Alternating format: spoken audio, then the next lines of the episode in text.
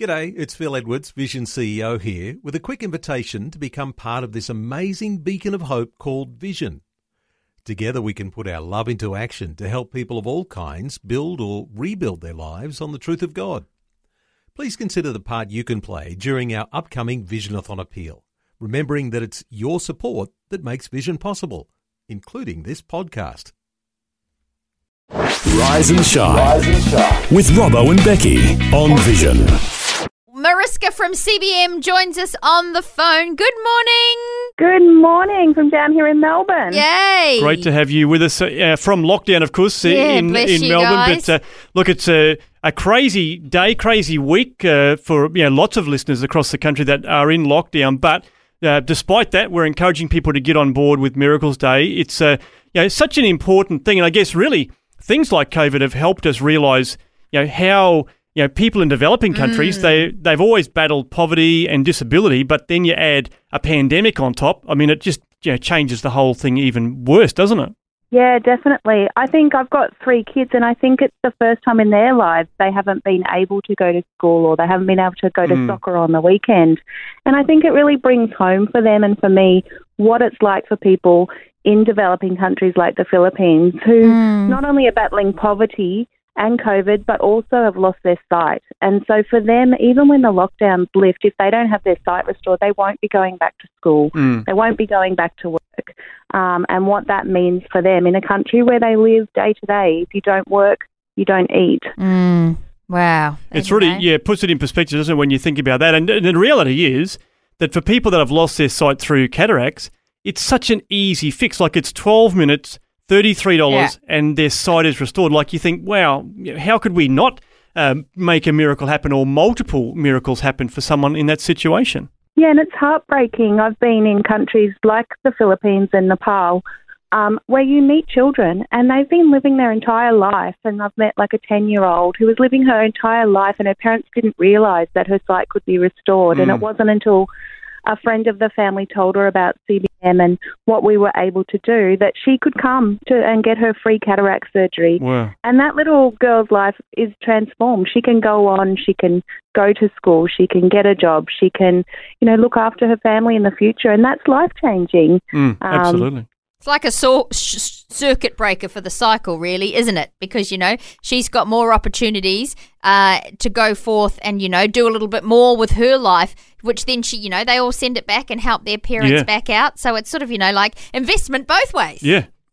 Yeah, definitely. And we talk, I guess, in, as Christians of being the hands and the feet of Jesus. And yesterday I was watching a, a surgeon, one of our ophthalmologists in the Philippines, um, via a video they sent, um, doing surgery and listening to a band called Third Day, listening to him operate to worship music and thinking, yeah, you are being the hands Mm. of Jesus. Mm.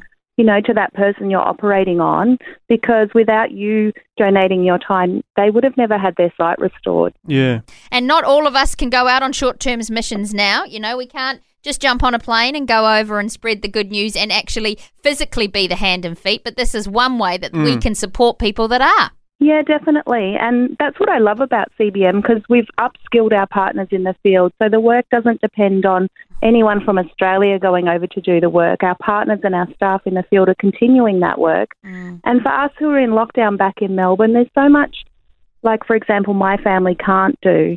And it's easy to sort of get a little bit depressed. You know, I can't do this, I can't do that. I now can't go out past nine o'clock. Um, I can't go to the playground. But what we can do is change someone's life.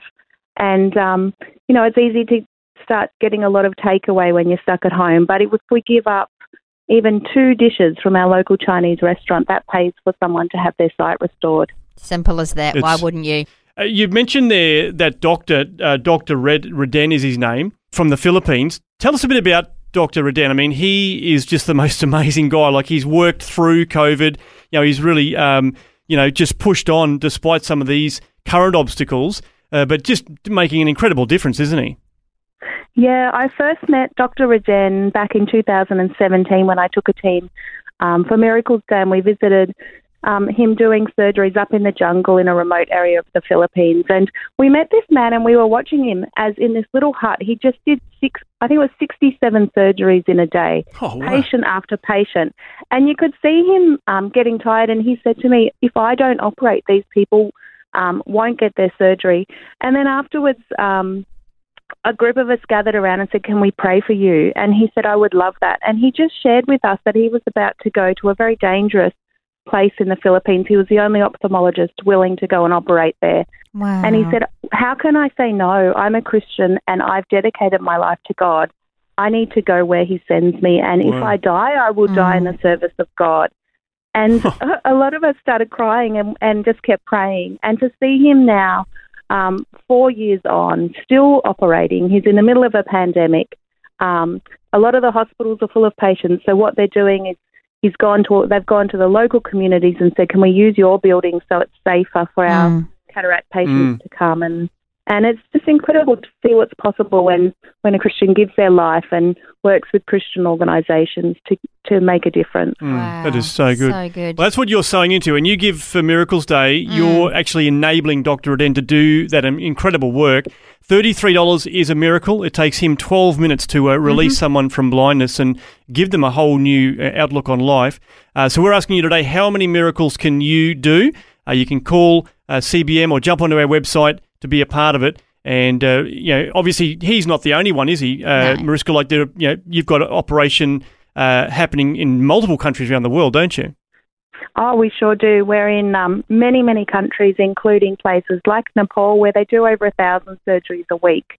Um, in the place we visited for Miracles Day in 2019, they're in Bangladesh, they're in India, in places that often Christian organisations aren't permitted to go. We're in Indonesia, we're in many, many countries doing this work. Mm, that's amazing. Well, be a part of it today. You can uh, play your part, make miracles happen. You can call 131 226 or jump onto our website, vision.org.au. We're asking you, how many miracles can you do? Thanks for taking time to listen to this audio on demand from Vision Christian Media. To find out more about us, go to vision.org.au.